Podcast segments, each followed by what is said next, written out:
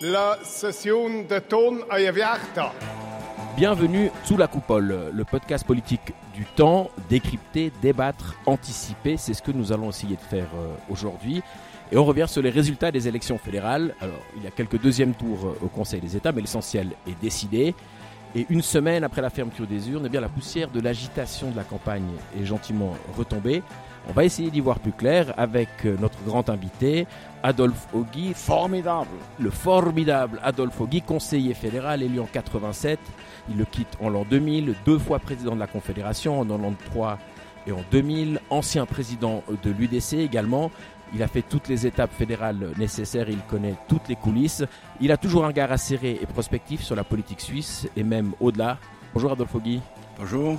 Merci d'être avec nous aujourd'hui. Avec nous également Nicole Lamont, chef de la rubrique suisse du Temps. Bonjour. Bonjour Nicole. Et Vincent Bourquin, rédacteur en chef adjoint. Bonjour. Ce sont donc nos deux éminents bundesologues. Des années de coupole, on n'ose même plus compter tellement ils ont passé leur temps ici. Et pour vous servir Romain Cliva, sous la coupole, c'est parti. Adolphe Guy, quand vous êtes arrivé au Conseil fédéral, vous aviez aussi un profil très particulier. Vous arriviez du monde du ski, Sapporo, chef de délégation, vous arrivez de la fédération de ski, d'Intersport aussi, dans un monde très différent. Oui, le journal de Zurich, la NCZ a écrit que j'étais probablement intellectuellement pas prêt à entrer au Conseil fédéral. Mon papa vu, il a lu ce journal, il m'a appelé, j'ai dû monter à Kandersteg, il a mis son bras sur mes épaules et a dit C'est juste que NCC écrit quand on veut être conseiller fédéral, il faut être intelligent. Mais si tu deviens, mon fils Dolphy, conseiller fédéral, je te souhaite sagesse. Et il m'a expliqué la différence entre sagesse et intelligence. Il a dit, l'intelligence, on la reçoit à l'école, au gymnase, à l'université, et la sagesse, on va la chercher au fond de soi. Et quand j'ai quitté le gouvernement, au lieu de faire un long discours de l'État de la nation, dit, Mesdames et messieurs, lorsque j'étais élu au Conseil fédéral, je n'étais pas aussi mauvais comme certains le prétendaient. Et aujourd'hui, je ne suis pas aussi formidable que l'éloge que je viens de recevoir ce matin au Parlement. Et vous êtes abonné à la Neue Zürcher Zeitung Je lis tous les matins Le Temps et 977 parce que ça, sont les meilleurs journaux. Adolphe Guy, on vient de vivre des élections, vous avez vécu beaucoup de campagnes politiques. Vous avez aussi été président à un moment où, une époque qu'on n'arrive même pas à imaginer, où l'UDC était menacé de ne plus pouvoir rester au, Conseil fédéral. Il naviguait autour des 10-11%. Vous avez des souvenirs de ces moments-là? Absolument. J'étais donc président, j'étais, on était en difficulté, l'UDC, et il y avait une tradition que les libéraux mangeaient une fois par session avec le conseiller fédéral de l'UDC. Donc pas les radicaux, hein, les libéraux. Les libéraux. Jean Ré, Simon, Jacques, Simon Ecli, etc., etc. Et comme on était en difficulté, gouverner c'est prévoir, on a eu des discussions dans la direction si l'UDC ne réussit pas les élections en 87, arrive pas à 10% de l'électorat, est-ce qu'on pourrait pas faire un arrangement avec les libéraux pour qu'ils nous soutiennent? Parce qu'on avait beaucoup de différences naturellement, politique étrangère, mais en ce qui concerne la politique financière, économique, euh, sociale, là, on n'avait pas de différence. Alors c'était une première approche, mais après, avec le président Oki, excusez-moi de le dire, en 87, on a gagné les élections, c'est-à-dire on a passé avec euh, pas beaucoup de problèmes, les 10%, et la question ne se posait plus. Donc l'UDC gardait le siège au Conseil fédéral. Et puis après cette progression, alors 95, 99, le PDC est dépassé, et là il n'y a plus besoin de président. C'était le lancement, c'était le début. On en parle toujours que c'est grâce à Blocher, mais je tiens quand même à dire, dans le, UDC, on a deux ailes. L'aile dure et pure de Zurich, et l'air, si vous permettez le dire ainsi, les raisonnables. Mais elle, existe vraiment, cette aile. Elle, elle existe encore, mais la majorité, c'est juste, euh, la majorité n'est pas chez les raisonnables. Vincent Bourquin, à ce sujet, vous faisiez remarquer que la marque Ogi en réalité, elle se vend encore très bien. Ouais, c'est très amusant. Hein. Ces derniers jours, plusieurs fois, Monsieur Ogui, votre nom est cité. Tout d'abord, euh, le nouveau conseiller national UDC Neuchâtelois Didier Calam a dit euh, Je suis Ogui et non Blocher ». Et puis euh, Thomas Stettler, du côté du Jura, aussi nouveau conseiller national, a dit Je suis Ogui et non Couple. Donc on voit que des années après, vous restez encore quand même, pour beaucoup de gens, pour les gens que vous appelez peut-être raisonnables, une référence. Ça vous fait plaisir d'entendre ça? Ou bien vous les avez briefés Vous leur avez parlé Non, non je les ai pas briefés, pas du tout. Mais ça m'en fait plaisir. Il faut pas cacher ça. Parce que il faut quand même se rendre compte, en dehors des partis politiques, l'UDC n'a pas beaucoup de soutien. L'UDC doit se rendre compte ceux qui ne sont pas dans un parti, ils ne votent pas UDC. C'est dur à dire, mais c'est un fait. Alors, la sympathie de l'UDC, elle est dure et pure. La sympathie est là où on est prêt à chercher des solutions et pas toujours dire non. Mais c'est le côté pratique d'avoir deux ailes. On a le good cop, bad cop, le gentil policier, le Oui, ça freine pas les élections.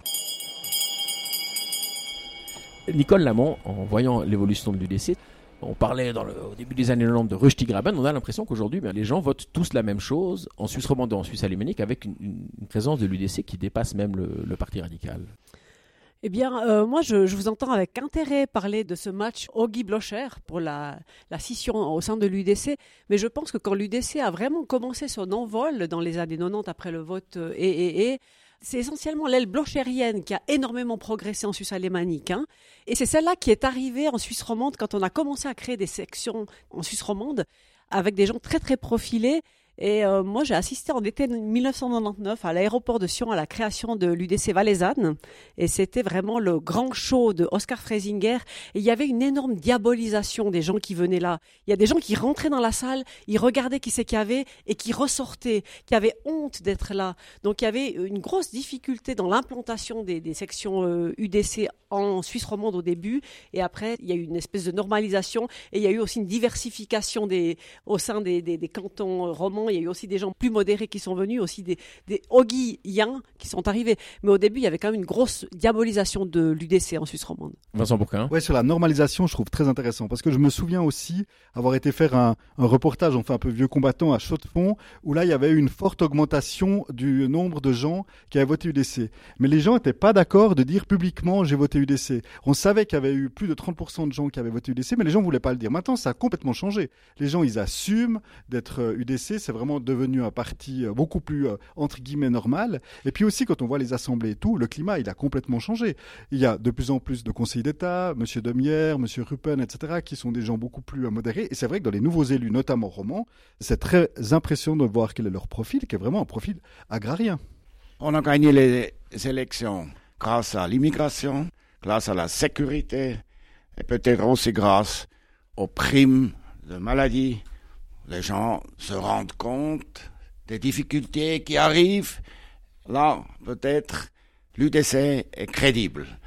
On se rend compte que l'UDC s'engage, l'UDC est actif, parfois, je dirais, un peu difficile, mais maintenant, on a gagné les élections, l'UDC doit montrer que c'est un parti de gouvernement.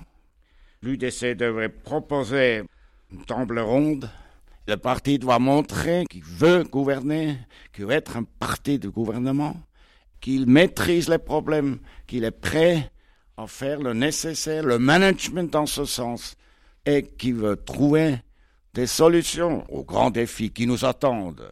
Nicole Lamont oui, il y a toujours eu deux UDC, comme il y a deux partis socialistes, comme il y a deux PDC ou deux centres, c'est-à-dire le gouvernemental et puis celui de l'opposition. Mais c'est vrai que pour l'UDC, ça a toujours été beaucoup plus marqué. Et c'est vrai que les ruptures de collégialité, on les a davantage vues tout de même de la part des ministres UDC que d'autres ministres. Le dernier, Ouli Maurer, a fait euh, pas mal parler de lui et c'était quand même problématique. Donc là, je ne sais pas dans quelle mesure euh, ça sert la base électorale d'avoir des ministres, vos ministres, qui ne jouent pas le jeu. Vous avez raison. L'analyse est juste ce que vous faites. Vous permettez que je ne commente pas. Moi, j'avais des problèmes. je le dis ouvertement, j'avais des problèmes avec Maurer quand il était président du parti et moi au gouvernement. Mais quand on s'entendait plus, on est allé marcher, on en fait la bicyclette. Bonne idée. Vincent Bourquin, vous faites aussi de la bicyclette quand vous vous fâchez avec vos collègues euh, Oui, je fais de la bicyclette et je cours aussi de temps en temps, mais ce que je trouve intéressant aussi, c'est quand même Albert Rushdie, c'est-à-dire qu'on a parlé du Lima horaire, maintenant il y a Albert Rushdie que vous connaissez très bien, Adolphe Guy, et c'est vrai que depuis qu'il est arrivé au Conseil fédéral, il a quand même donné quelque chose, une ambiance différente, un tempérament différent, c'est vraiment un homme de consensus, c'est un homme de compromis, on l'a vu sur toute une série Un homme de Kandersteg. Ça doit être ça, c'est l'air de Kandersteg. Non, c'est quand même formidable. L'UDC, Kandersteg a eu deux conseils fédéraux, et Bâle attend des années, des années. C'est pas correct, ça non plus. Il faudrait donner un siège aux Balois parce qu'ils sont quand même très importants pour la Suisse. Il devrait faire des vacances à Kandersteg. Il faut aller faire des vacances à Kandersteg. C'est tellement bien, joli, formidable. Vous êtes pour les Balois, ça veut dire que c'est un appel à votre parti à voter pour Beat Jans euh, le 13 décembre non, non. pas du tout. Il y a aussi un candidat pour Zurich. Et Zurich est aussi très très important. Il n'est pas encore sur le ticket, mais ce sera une autre histoire. Mais il faut voir et analyser son résultat à Zurich. Les socialistes, les socialistes doivent le mettre sur le ticket avec un résultat comme lui, 200 000. Bah, alors, ça montre quand même le peuple veut. Daniel Josic. C'est vous qui dites, oui. Adolphe Guy, on sort d'une législature euh, extrêmement agitée, il y a eu le coronavirus, avec les différentes mesures qui ont été prises, qui ont affecté tout le monde. La guerre en Ukraine, avec aussi des conséquences sur l'inflation, la fin de, l'accord cadre avec le Conseil fédéral qui a tiré la prise. Quel bilan tirez-vous de cette législature? C'était une législature très difficile, avec beaucoup de crises. Et en conclusion, on peut dire que le Conseil fédéral a bien géré ces crises.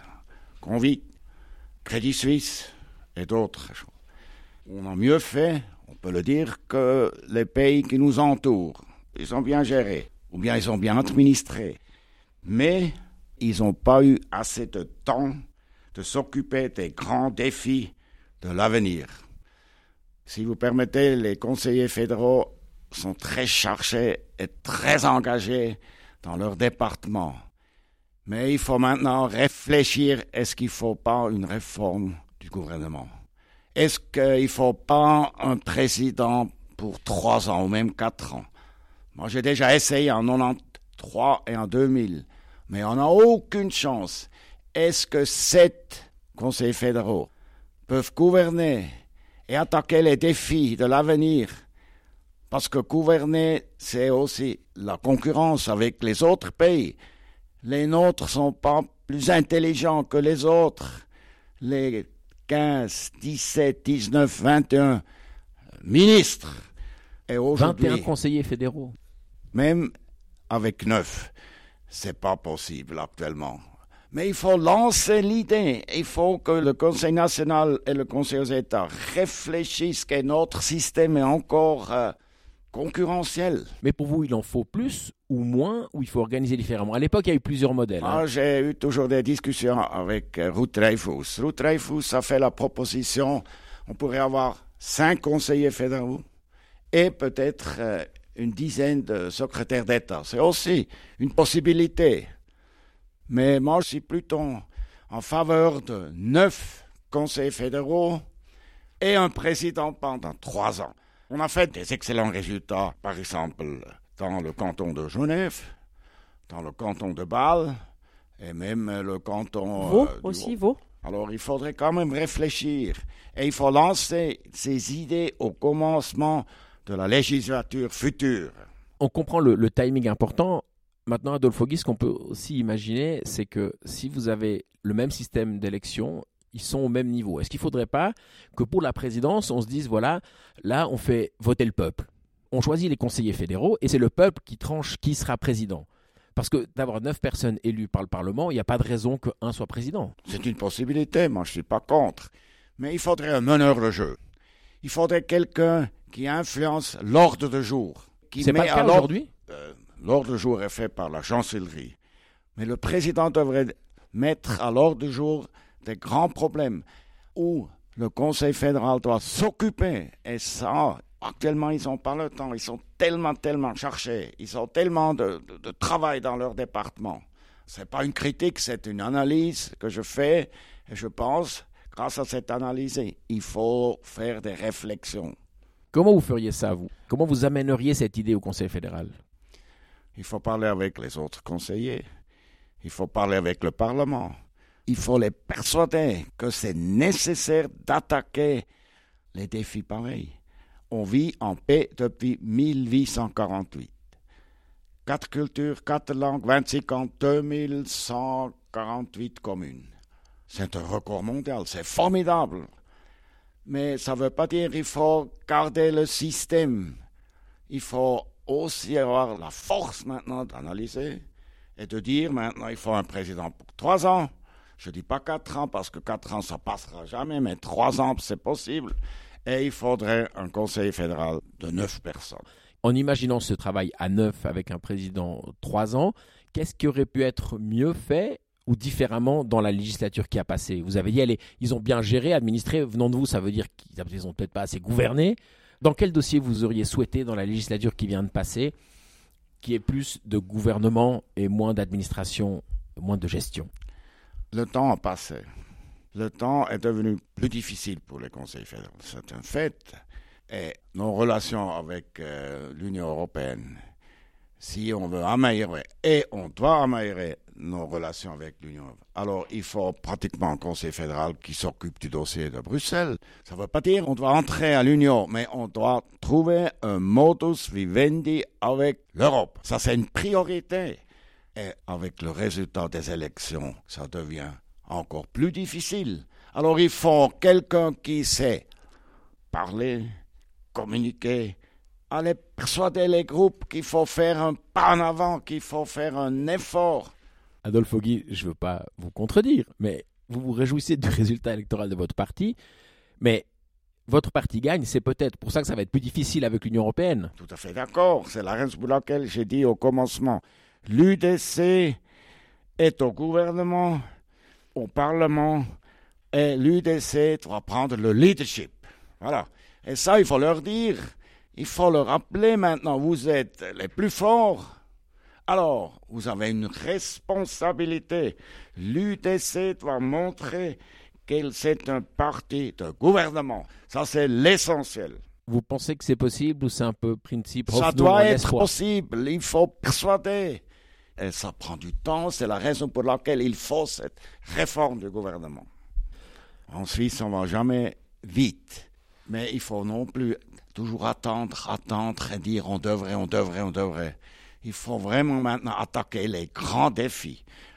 La stabilité, l'immigration, la sécurité et la réforme du gouvernement. Il y en a d'autres, mais ça, je dirais, c'est les grands défis.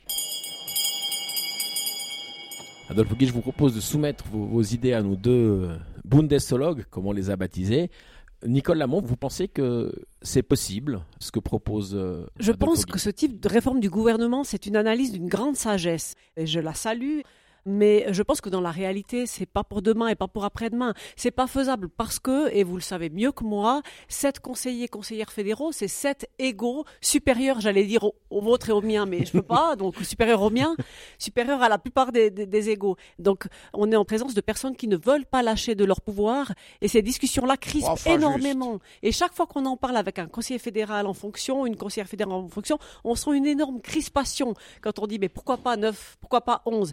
C'est un tabou absolu, c'est-à-dire que au bistrot, on dira oui, volontiers, bonne idée. Et puis derrière les murs de Molas bernoise, ce sera sicher nicht. On ne veut pas perdre une miette de pouvoir. Vous avez absolument raison. Moi, j'ai essayé quand j'étais président en 93-2000. Et le dossier gouvernement, c'était toujours dans les mains du président. On a toujours discuté. On a laissé venir les meilleurs spécialistes, les meilleurs professeurs de la Suisse pour nous expliquer. Tout le monde se rendait compte que c'est nécessaire.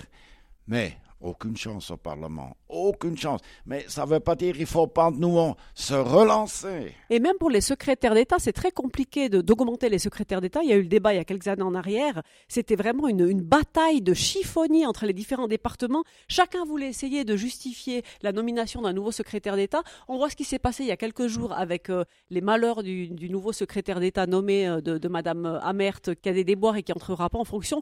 Tout de suite, il y a des voix pour dire mais de toute façon, c'était pas nécessaire Peut-être qu'il faudrait euh, revoir cette histoire de nouveau secrétaire d'État. Donc l'affaire n'est vraiment pas euh, dans le sens que vous souhaitez pour l'instant. Si je vous comprends bien, Nicolas Mont, c'est une partie de Mikado. Personne n'ose bouger parce qu'on risque de bouger les autres et du coup, on regarde les Bienvenue en Suisse. Bienvenue en Suisse. Madame Lamont, c'est la réalité ce que vous dites. Mais les conseillers fédéraux sont surchargés. Regardez le département de Albert Rochdy. Regardez le département de M. Berset. De gouverner, de gérer un tel département avec cette grandeur, avec ces défis, avec avec maintenant, aujourd'hui, il faut aller partout dans le monde. Il y a quand même 40 000 employés de la Confédération. Donc, euh, il y a quand même une façon de pouvoir déléguer. Il y a quand même une, augmentation des effectifs fédéraux. Donc, c'est une affaire d'organisation. Adolphe Guy, on, voit l'administration. Est-ce que c'est pas aussi ça le problème? C'est que l'administration adore entrer directement chez les ministres pour le moindre détail. Est-ce que c'est pas aussi là les conseillers fédéraux eux-mêmes qui devraient dire stop Il y a deux bureaux avant d'arriver chez moi? C'est très juste ce que vous dites. Quand je suis entré au Conseil fédéral, si vous acceptez, dès le premier jour, par exemple en ce qui concerne la politique de transport, j'ai dit, je veux lancer quatre projets. Un, je veux terminer Rail 2000. Deux, je veux construire la NLFA à travers les Alpes, Cotard, Leuchper en même temps. Les Valaisans vous remercient. Je veux trois, je veux les Espanen. Zurich à deux fois noir métro. Alors, euh, ils ont fait un projet hors du commun et on a dit, on soutient à fond ce projet, mais ça doit servir comme exemple pour Genève, pour Lausanne, pour Bâle, pour Berne, etc. etc. Et quatre, j'ai échoué grâce, j'ai échoué, c'est les autoroutes en Valais.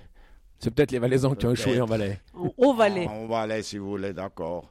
En 2032, on arrive à la fin de l'autoroute. On pourra utiliser l'autoroute de Martigny jusqu'à Brique. Vincent Bourquin. Alors, du côté du Jura, on est content, hein, là, au niveau des autoroutes. Euh, par contre, je voulais revenir sur les réformes, parce que c'est vrai que c'est vraiment un serpent de mer de la politique. Très, très régulièrement, ça vient. Il y avait une grosse surprise en 2022, où il y avait une proposition qui avait été acceptée par le Conseil national. C'était une bernoise, Madame Massard, un socialiste, qui avait fait cette proposition, mais les États, après, euh, de façon très nette, 29 à 9, avait dit non à cette réforme. Donc le problème, Nicole parlait du, Conseil fédéral, mais il y a aussi le Parlement. Et puis surtout, le problème aussi, c'est qu'au final, c'est le peuple qui devrait dire si oui ou non il accepte cette réforme du Conseil fédéral. Et je pense que malheureusement, il dirait non. Malheureusement, parce que je suis tout à fait d'accord avec vous, Monsieur Guy. Je pense que on n'est plus du tout dans la même euh, composition, dans la même situation qu'il y a quelques années, et il faudrait plus de personnes. On le voit aussi sur le plan international, il y a beaucoup plus de sollicitations de la part de nos ministres, nos conseillers fédéraux qu'à l'époque. Et puis l'autre chose qui est importante, c'est la question de la présidence, parce que vous faites une année de présidence, vous avez un réseau, vous avez un bon réseau, et puis c'est fini, puis l'autre doit commencer à établir un autre réseau. Mais ce qui est vrai, parce qu'on disait les conseillers fédéraux sont jaloux de leurs prérogatives, ils veulent pas passer à neuf. Par contre, pratiquement chaque fois qu'un conseiller fédéral termine sa présidence, il dit ah on pourrait peut-être faire deux ans, on pourrait peut-être faire quatre ans. Donc là ils en sont conscients et lorsqu'ils sont présidents ils aimeraient bien continuer. Trois ans ça me semble être un petit peu particulier parce que ça veut dire que vous feriez pas une législature entière. Donc moi, je serais plus favorable à deux ans ou à quatre ans, mais j'ai l'impression qu'effectivement, la question de la présidence devrait euh, être euh, mise en avant. Mais ça changerait quelque chose de fondamental dans notre système, c'est que pour l'instant, la Suisse n'a pas de chef d'État. Le chef d'État en Suisse, c'est le Conseil fédéral. Alors que si vous faites effectivement une présidence forte, vous créez un chef d'État. Donc ça crée quelque chose de complètement différent dans notre histoire, dans notre fonctionnement politique. Pour conclure, Adolphe Guy, Nicole Lamont et Vincent Bourquin, J'aimerais tout de même revenir sur un événement post-électoral. On fait des horloges en Suisse, on a des banques, on espère que les banques sont capables de compter comme il faut. On a vu cet incident de l'Office fédéral de la statistique qui s'est trompé dans les résultats. Vous avez été ministre, vous arriviez du sport de compétition, euh, chef de délégation à Sapporo, donc orienté performance. Si vous êtes ministre avec votre état d'esprit et qu'un office fédéral commet de telles erreurs, qu'aurait fait Adolphe Guy Tout d'abord, il aurait explosé. il aurait déçu de mes collaboratrices et collaborateurs. Ça donne une mauvaise impression du fonctionnement de notre gouvernement. Et ça ne doit pas être possible. Il faut tout faire que ça n'arrive pas. Et il faut réformer le gouvernement. Pour qu'on ait le temps de s'occuper de ce genre de choses. Ah, il faut s'occuper des détails. Et il faut se rendre compte, les élections, ça c'est très très sérieux. Là, il n'y a pas de faute. On ne permet pas de faute. Par exemple, regardez pour les radicaux, on a vraiment descendu en flamme les radicaux. pendant 3-4 jours maintenant. Et tout à coup, on se rend compte qu'il y a une faute. C'est grave pour les radicaux. Moi, j'ai pitié avec les radicaux. Ben moi, j'ai pitié avec le centre, Monsieur Ogui, parce que pour eux, c'est encore plus difficile puisqu'ils étaient donnés troisième dimanche et euh, depuis mercredi donnés quatrième.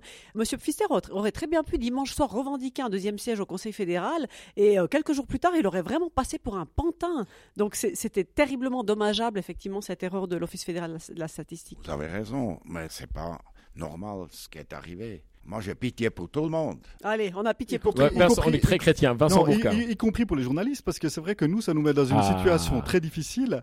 Depuis dimanche, on fait des commentaires, des analyses, effectivement, sur euh, le centre qui passe devant le PLR, etc. Et donc, je trouve que ça discrédite tout le monde. Ça discrédite l'Office fédéral de la statistique, ça discrédite les journalistes, ça discrédite les politiciens, parce que on fait tous confiance à l'OFS. Normalement, c'est vraiment un bateau amiral. Et puis là, euh, on n'a pas du tout pu euh, suivre. Et je trouve que pour l'instant, alors c'est très bien l'enquête interne, le centre demande une, une enquête externe. Franchement, dans un autre pays, le directeur de l'OFS, il serait plus là.